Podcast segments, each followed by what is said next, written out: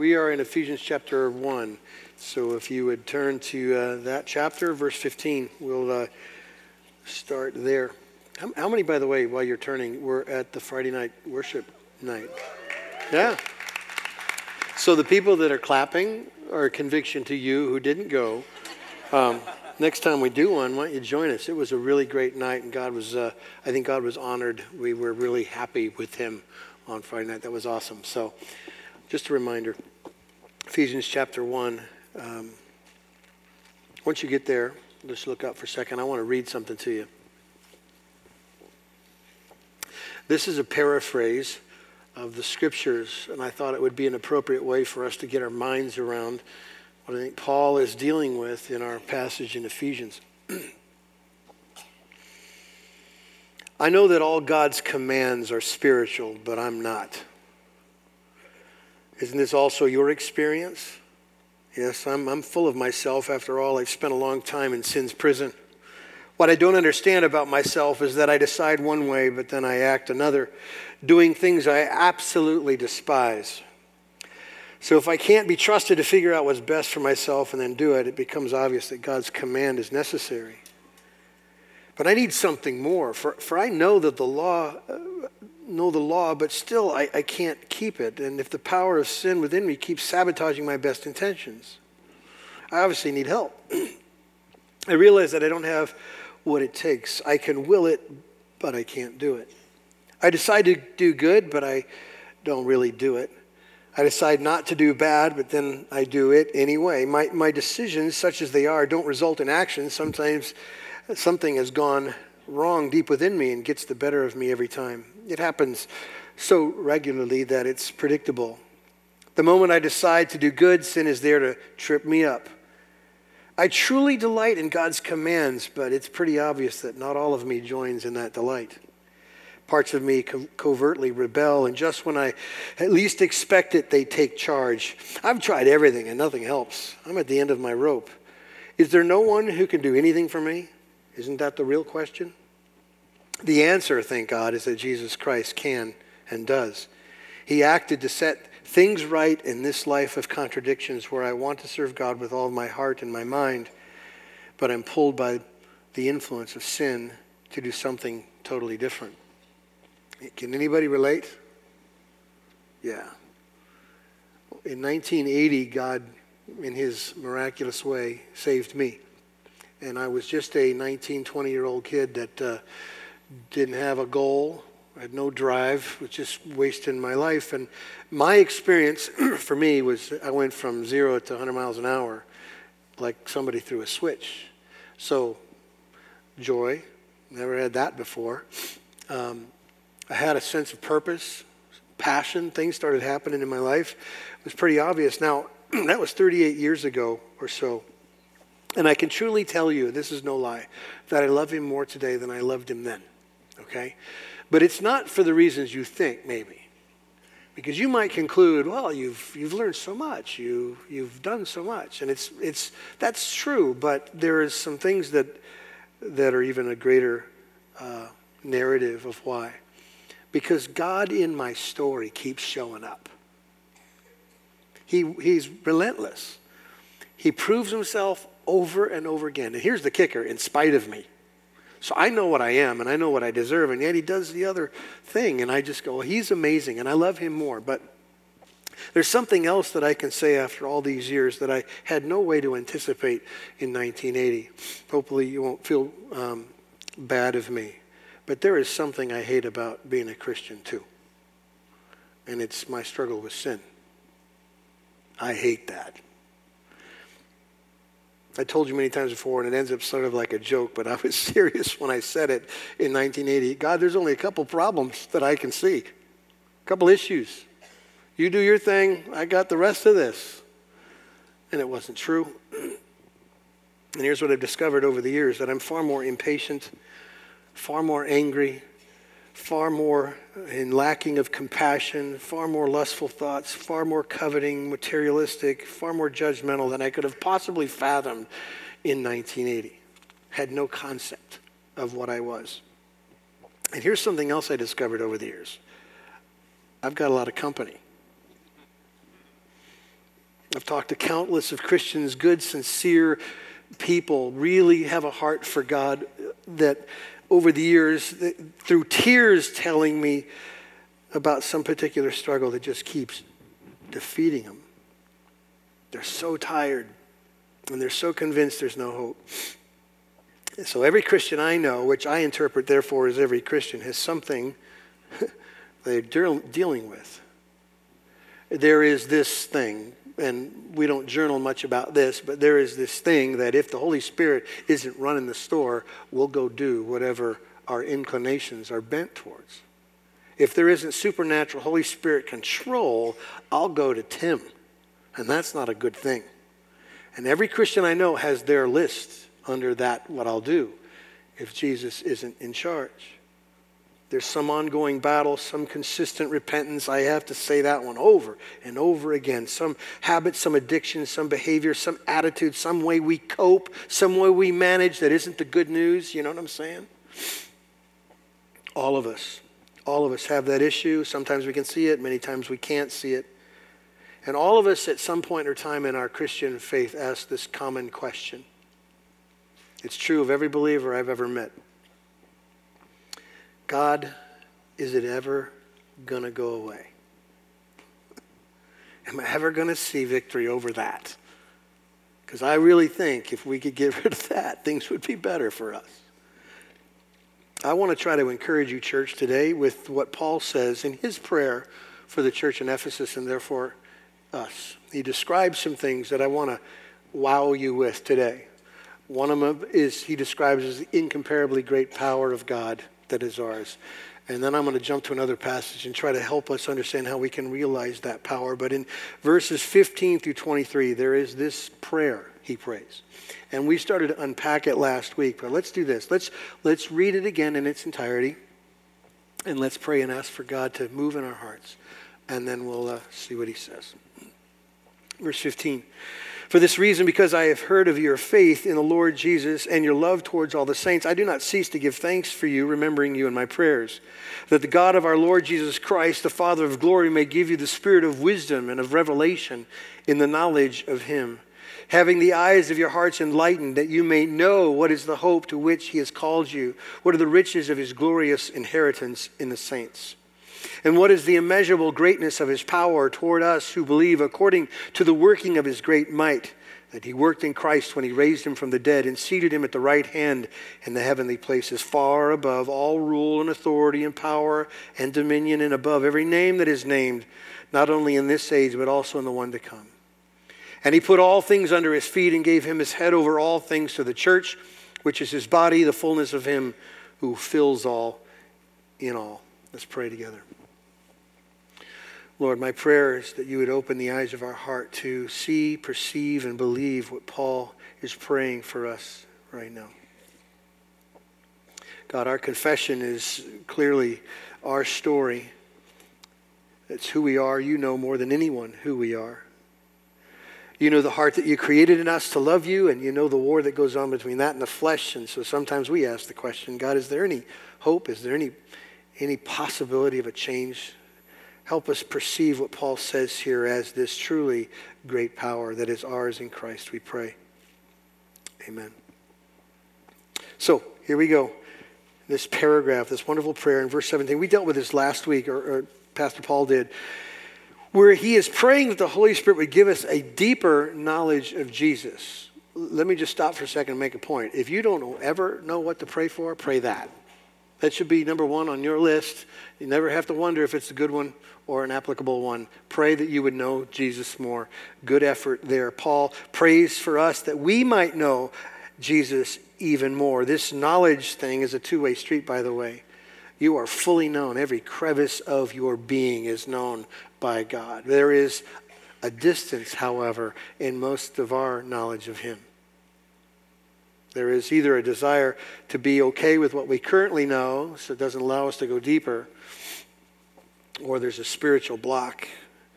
In fact, the word knowledge that Paul uses here kind of has a big and total concept of knowledge. A real, deep, full knowledge is what Paul is praying for, that you might know him as deeply as you can know him, full, wide, and deep. I, uh, This is really going to test some of you and your age as this illustration unfolds. But in the late 70s, I got invited to a lawn party for, with Vice President Walter Mondale. Does anybody know that name? Eight o'clock was all over this illustration, by the way. I was the clunky 19 year old who was there. He was running for president, and I had a friend who knew some. You know how this works. You just know somebody. And I'm standing at the hors d'oeuvre table, and he's standing there, and we're shaking hands and eating hors d'oeuvres. Now, I could tell you I know Walter Mondale, but that would be a massive stretch of the story. You understand? Some of us, in our depiction of our Christian life, have that kind of proximity to Jesus, and yet we say we know him. You have the Sunday Jesus. You have the emergency Jesus. You have the pull the chute Jesus. You have some versions of Jesus out there, and you say, I know him. Well, Paul is praying for a totally different version of knowledge here full, deep, true knowledge. I pray you go so far that you get intimate with him. Some of us are too comfortable with just a passing understanding of Christ. So Paul prays that you would have a deep knowledge. He goes on and he prays that we would have a better realization in verse 18 of the hope of our certain calling. And where does that certain hope come from? Everything Paul has been saying from the beginning of chapter 1 to this point here to know that we are saved completely and only by the work of God and not by our work. You want certain hope? You want a guarantee that in spite of all your messes that God is going to finish? Well, then just put all the burden of salvation on him and stop trying to glean some for yourself. He is the sovereign one. We are safe and secure. We have guaranteed salvation because it's his work, his promise that he completes. And Paul says, I hope you get that. Because if you get how certain you are in him, then your life will be changed. You won't have that insecurity that most of us walk around with. Right? the kind of insecurity that Satan leverages against us to create fear and doubt, lack of assurance, right? And wandering hearts. Paul goes on to pray for our eyes to be open to the riches of belonging to God. He says that in verse 18. In other words, to understand that we are God's possession, we are loved and valued, that we are His treasure. Can you imagine that? We are treasured by God. Sometimes we, we uh, stop short of the total picture of the good news. That God is just being, He is being benevolent, but that's all He's being. Kind of like when we pass people who need money at the corner of the streets, we hand them a dollar and we go. We don't think about it. That's God's version of benevolence to us. He's just quickly kind, and we get recipients of, of that. We get heaven, right? God treasures us. We're His possession. There's a way bigger affection of God for us than just the idea of getting out of hell would tell.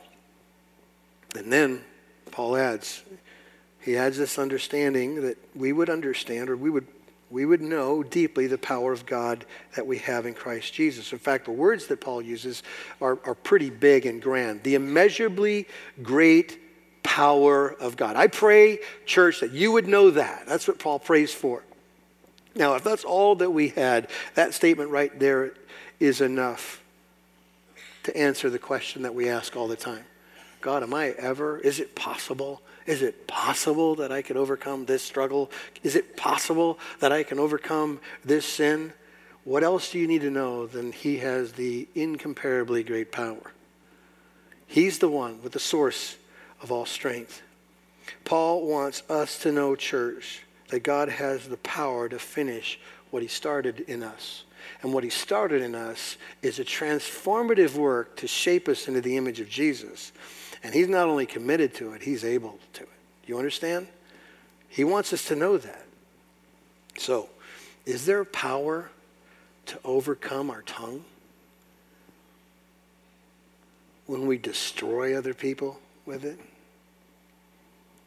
Is it possible that he can take our fears, I mean, the crippling fears that prevent us from being just okay and it just changes everything about our what we see? Can he can he deal with my fears? Can he deal with my controlling ways or my hatred towards someone else or someone's else? Can he take my lust and put a bucket of cold water on it? Can he can he take my addictions and my habits and can he can he work with those? Can he change those? Is there anything that can conquer the sin that i continue to see in my life and paul basically in the blank spaces in this passage has one word answer absolutely. Yes, he can. He can change it. And to speak of his power, Paul has a fairly in depth, detailed version or description of this power that we have. But before we unpack how he describes this power, I have to give you the one condition that he puts in this passage for this power. Hopefully, you can see it in verse 19. In fact, he says that you may know, verse 19, what is the immeasurable greatness of his power toward us who believe. The better rendering of this passage isn't toward us, it's in us. So let me read it again with that in, in our minds. What is the immeasurably greatness of his power in us who believe? And here's why I think it makes a difference. Sometimes we read the word toward us and we, we kind of think about God just shotgunning into the world this power, and as long as I can get under it, I got some power on me. Like it's up to me to catch the power. Like be in the right place at the right time to get in the power. Paul says it's in you already. You have all the power that you need. Christ died, the Holy Spirit lives in you. You have the power. You have all of it. It's yours. If, this is the condition, if, in verse 19, you believe. Now, I'm going to stop and, try to make a point. The power that Paul is talking about here is an exclusive power. It's God's power for God's people and, and no one else. That's what he's talking about. And it needs to be said, so I need you to just lean into it because I have no idea who comes. I just know what's here. And what's here are people who truly believe and people who don't believe. And so I want to talk to you for a second. When I'm describing sin that gets the best of us and leaves us miserable, there isn't a person in this room that doesn't go, I get that. You don't have to be a believer at all to get that. I've experienced the misery of sin. You can relate to it. You can understand it. Everyone here wants life to be better. Who wouldn't? And who isn't sick of all the cataclysmic results of my behavior? Who isn't sick of that? Who wouldn't stand in that line and go, take, just take that away? I'd want that to go. But you need to hear this. And the reason why this exclusive statement is here is for you. Wanting victory in your life without the maker of life isn't possible. You, you want all the change, you don't want the one who brings the change. And it's not available to you because God's intention is to transform us, not to make us just simply a transformed people, but to make us look like his beloved son Jesus. So you can't want what Jesus provides without wanting Jesus. And I want to say this next thing, and I don't want you to think it's heretical, so you got to listen to the whole statement before you judge me, but this is what this is the truth of this statement. The whole point of God saving sinners isn't really just about overcoming sin as much as it is understanding what Paul has been saying throughout this letter so far that we would be in Christ. In Christ loving Christ, being like Christ, glorifying, satisfied in Him, serving Him, obeying in Christ. Not just making a moral people who now don't experience the suffering of their own problems. Christ is the point, not just overcoming the issues. So, as always, there's a good news story in this for us. If by your own assessment of your own heart, you would say, I don't know Jesus, and the offer is for you. And it's for you every week. You hear it in communion, you hear it in our sermons. Lay down your other good newses. Lay down your self sufficiency and your denial and your sin and your idols and your life and run to Jesus. And guess what you'll get? Jesus. That's what you'll get. Will you have hope? Certainly you'll get hope because the Bible promises that. Will you have forgiveness? Yes, you'll have forgiveness. Will you see this incomparably great power in your life? Yeah, you will that too. But all those things are side points to the fact that we'll have Him, the one who overcame sin for us. Do you believe that, church? Okay, you could be more convicted next time you answer. We're going to experience the power of God working in us to radically transform us not just to leave us as a transformed people, but to make us like his beloved Son. Jesus is the point. The power, by the way, that Paul is talking about here, he goes on to great lengths to describe. In fact, Paul uses four synonyms in this verses to detail the power that we have in Christ. And I think it matters because when you get back from the big this big section of Scripture and see how much he's trying to tell us about all that is ours, it will, it will really matter. Four, four particular words in these verses. Again, let me just read them starting in verse 19. That we may know what is the immeasurable greatness of his power, that's one word toward us or in us who believe according to the working, that's the other word. And I'm going to blend the, uh, the NAS, their translation, to the ESV here because I think it says it better. According to the working of the strength of his might.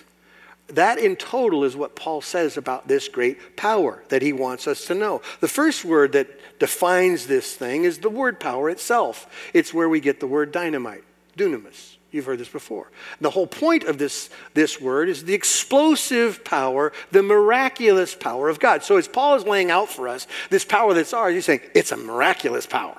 So you want kind of power? This is the kind of power it is. It's, it's miracle working power. The word working is the second word that describes it. It's where we get the word energy from.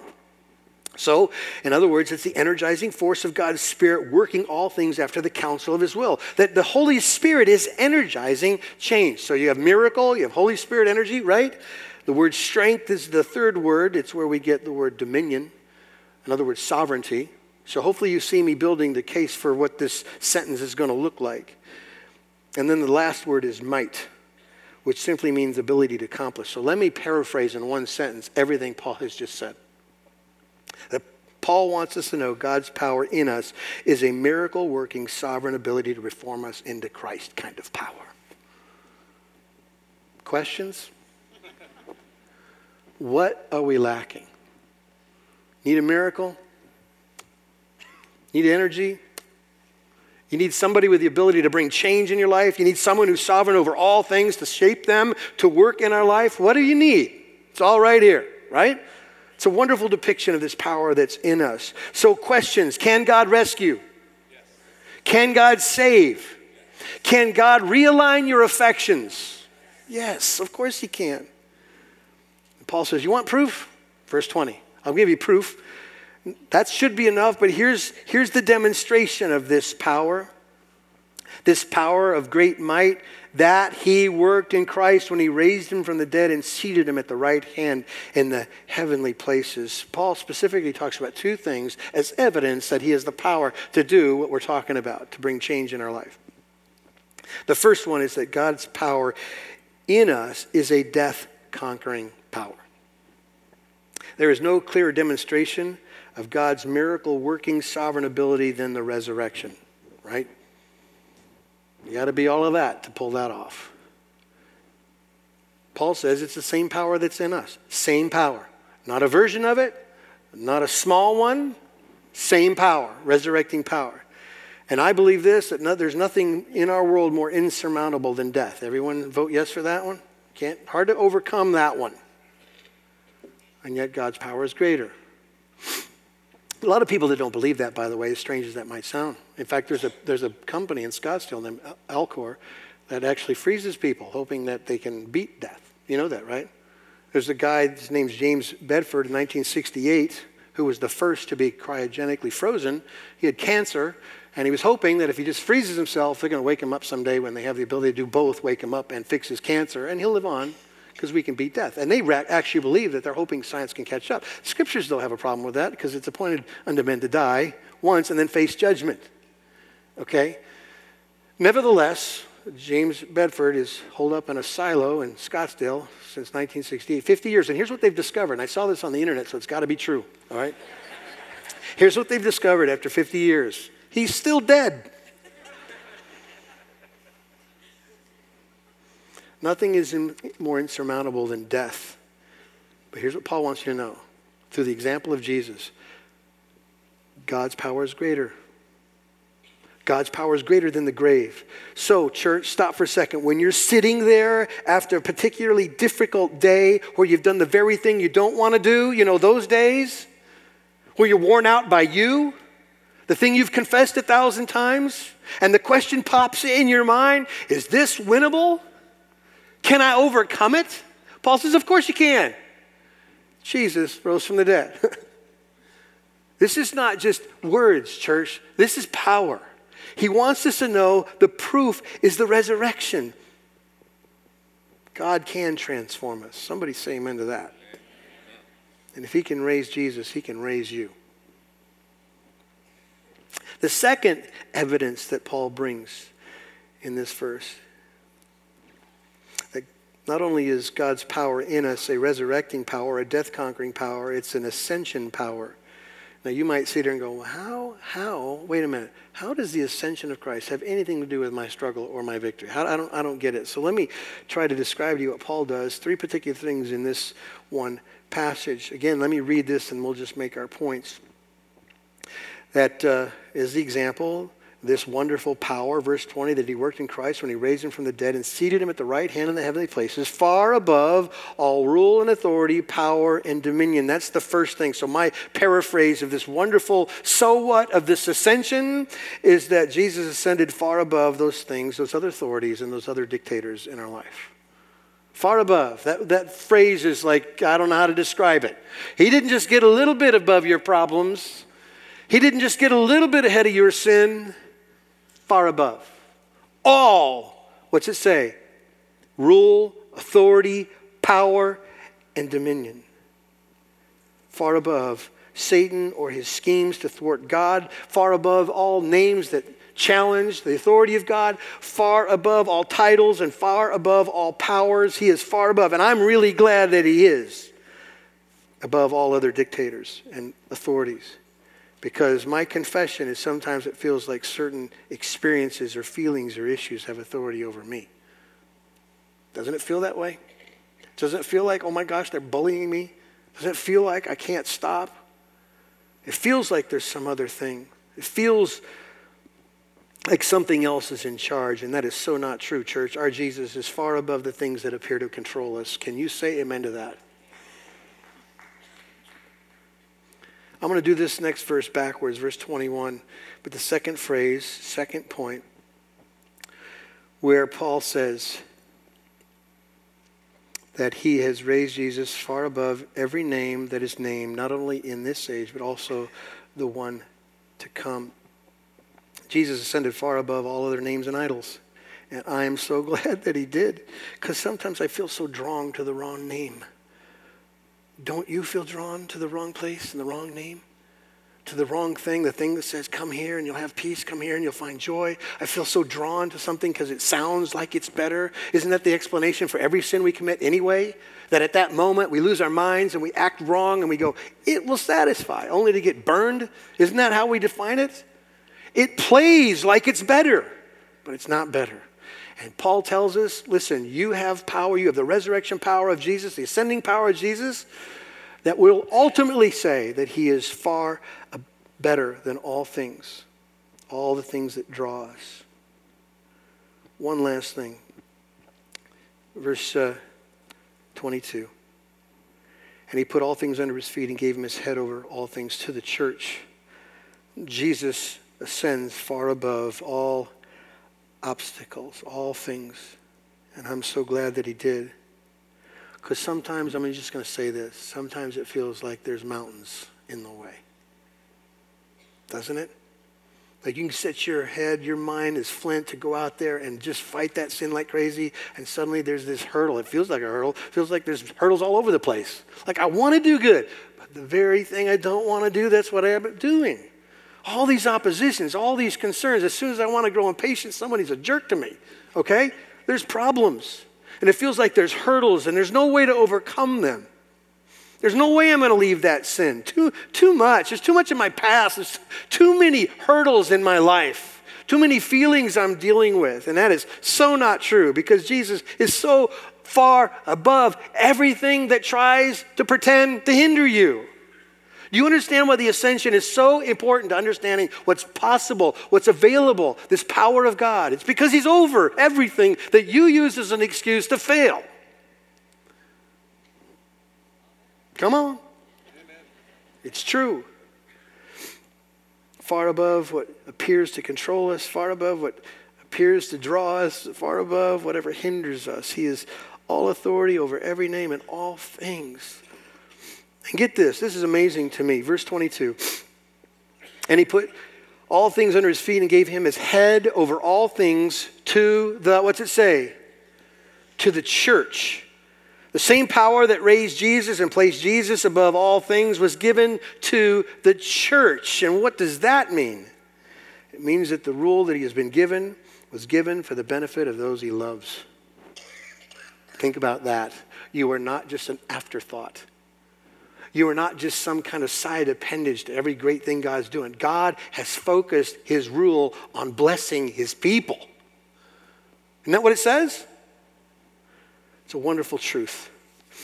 His rule has been given for the benefit of those he loves. The church, in verse 23, he goes on to say, which is his body. We're familiar with that language, aren't we?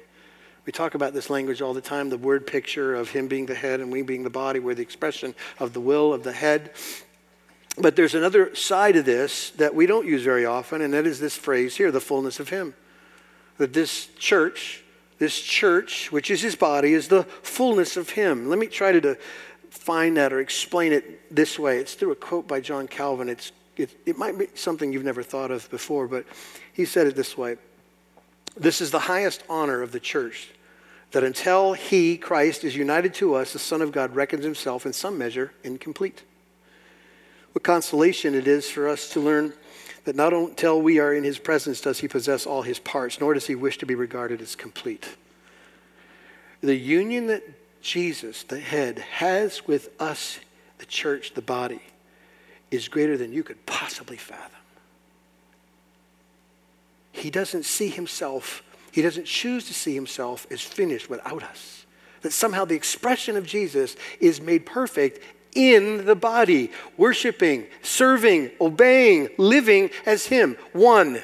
It'll happen. We know that. One day it's going to be all made perfected. But He sees Himself, He sees us as the fullness of the expression of that, okay?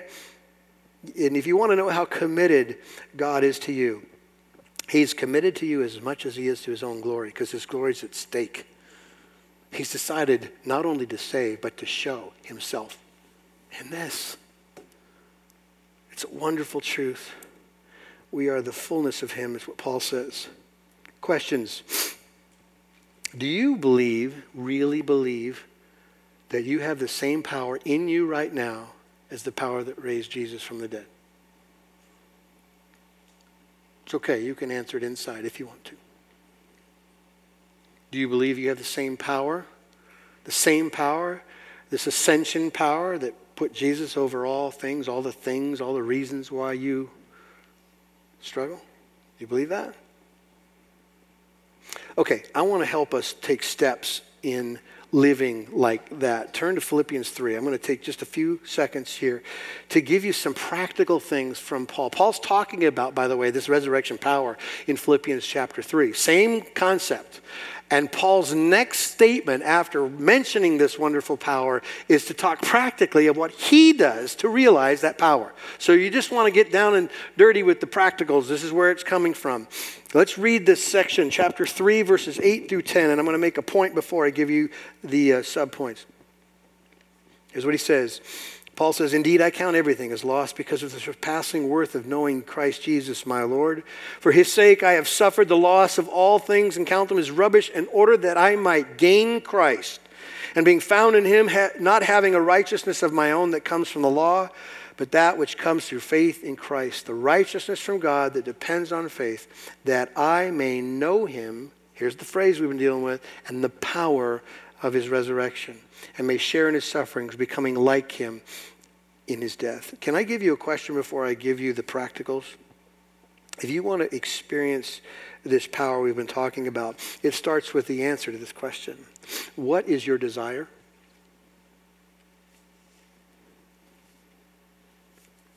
Seriously, answer it in your heart. What is your desire? Because I read Paul and he goes, I got one thing on my mind. I want to know him. I just want to know him. I'm certain there's so much to knowing him. I'm certain Paul's not going to be the same guy. I'm certain he's going to get over sin or see miracles in his life. I'm certain lots of stuff's going to happen. But Paul had one predominant thought I want to know Jesus. So if you want the power, but you don't want Jesus, we got a problem. What do you want? What's your desire? Do you want to know him?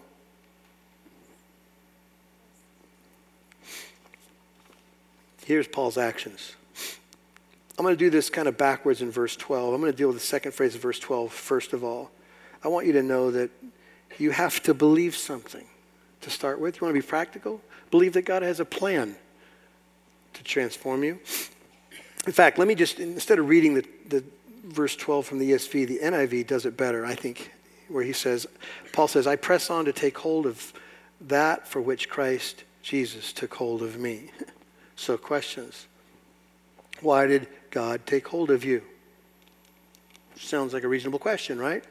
I want to take hold of the very thing, the reason why Jesus took hold of me. Why? What is the point of that? Watch this. For you and me to look like Jesus in Christ. That's what he says. And you have to believe that he's doing a transformative work to accomplish that. So it starts with this confession, this belief that that's where we're going. Let me give you a second thing. It's the first half of verse 12, where he says, about this power of the resurrection to know him. He says, Not that I have already obtained this or am already perfect. You have to admit you're far from finished. It's interesting to know the timeline of Paul as he writes this. He's been a believer, leader in the church for 25 years when he writes this. That passage I read to you in paraphrase form in the very beginning is Romans 7. Paul wrote that. Here's the reality of it the point is that until God deals with our flesh in glory, we won't be completed. So, therefore, you have to be okay with God's timing and God's tension as He transforms you into the image of Jesus. You, you might look at something go, there's just no way I can survive it, i.e., Paul's thorn in the flesh, right? God, there's a problem, and we could do so much better work if you could just get rid of my problem. And God said, What? My grace is enough.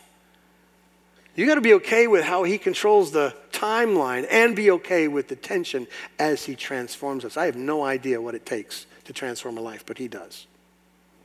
Right? Here's the third thing. Verse 13. That's what he says. Brothers, I do not consider that I have made it my own, but one thing I do, forgetting what lies behind and straining forward to what lies ahead. Here's the point I think we need to make don't allow past sin and failure to lead your future, which, by the way, is a very trendy thing in our culture. Our past says more all the time in our culture than what Jesus died to give us. People want to form groups about our past. Here's what Paul said one thing OCD, one thing myopic, irritating one thing. I think one thing. One thing. I forget the past. I try to forget the past.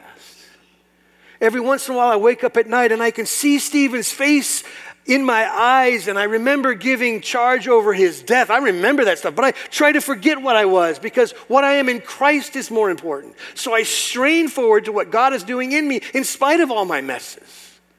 Let, let me just suggest to you the church has to get a lot better at forgetting. It has to. This is, this is what Paul exampled to know the powers to forget and move forward. You understand? I'm not trying to be simplistic. I'm trying to encourage you to be okay with going, i have to fight to forget. Because that's the language that Paul uses here. And one last thing verse 14, where he says, I press on toward the goal of the prize of the upward call of God in Christ Jesus. Make it your mission to chase the prize. The word goal he uses and the word prize he uses. The, the word goal is a distant mark looked at. It's like Paul saying, you know that bullseye 100 miles away. That's the goal. It's a distant target. I can see it. I can see it. The prize is the ultimate being perfected in Christ, to finally be like Him. And I love the words that He uses. These are my kind of words. I press on, I strain myself. I got one focus. I'm committed. Most of us are not committed enough to anything, let alone this great thing. Paul's example is I'm shutting all the windows, I'm closing all the doors, I'm becoming myopic about this one thing, and that is the mission to chase the prize. I'm going to use an old illustration. I think it's an old illustration. Um, Joseph Stowell, who was the president of Moody Bible, told the story, and I think it makes a good point of what it is to live the Christian life as we go for the prize. He actually read somewhere about the original Greek Olympic Games that there was a race in there unlike any other races. And most of the races were clearly like ours. You know, the guy who crosses the line first, the guy who lifts the most, he's the winner. But they had a really peculiar race. They would hand a torch to all the runners, and the object wasn't to cross the line first. The object was to cross the line with your torch still lit. I hope you get the illustration. Some, some of us, uh, we're not even thinking about finishing. But this wonderful, wonderful gospel, this new heart gospel, this one where you wake up and you're miserable what you did and you confess it and you get up to fight it again. Do you want to cross the line hearing the words, well done? What you'll have is the gospel. And Jesus is the champion. When you're all done, don't go weary. Don't go weary. The power that Paul prays for is already ours. Already ours. Let's finish, yeah? Let's pray. God, help us, I pray, to see this and believe this. This power that Paul prays for us, the church, that we might know the power of his resurrection and the fact that he has ascended far above all rule and all authority, all other things, all other names. Our Jesus is in charge of everything. So, whatever it is we need, we've got. God, help us believe that live like that, trusting you and the timing and the tension that is a part of our development as well. God, help us to love you every day more and more and more, to know you more. That's what we want, God. We pray in Christ's name. Amen.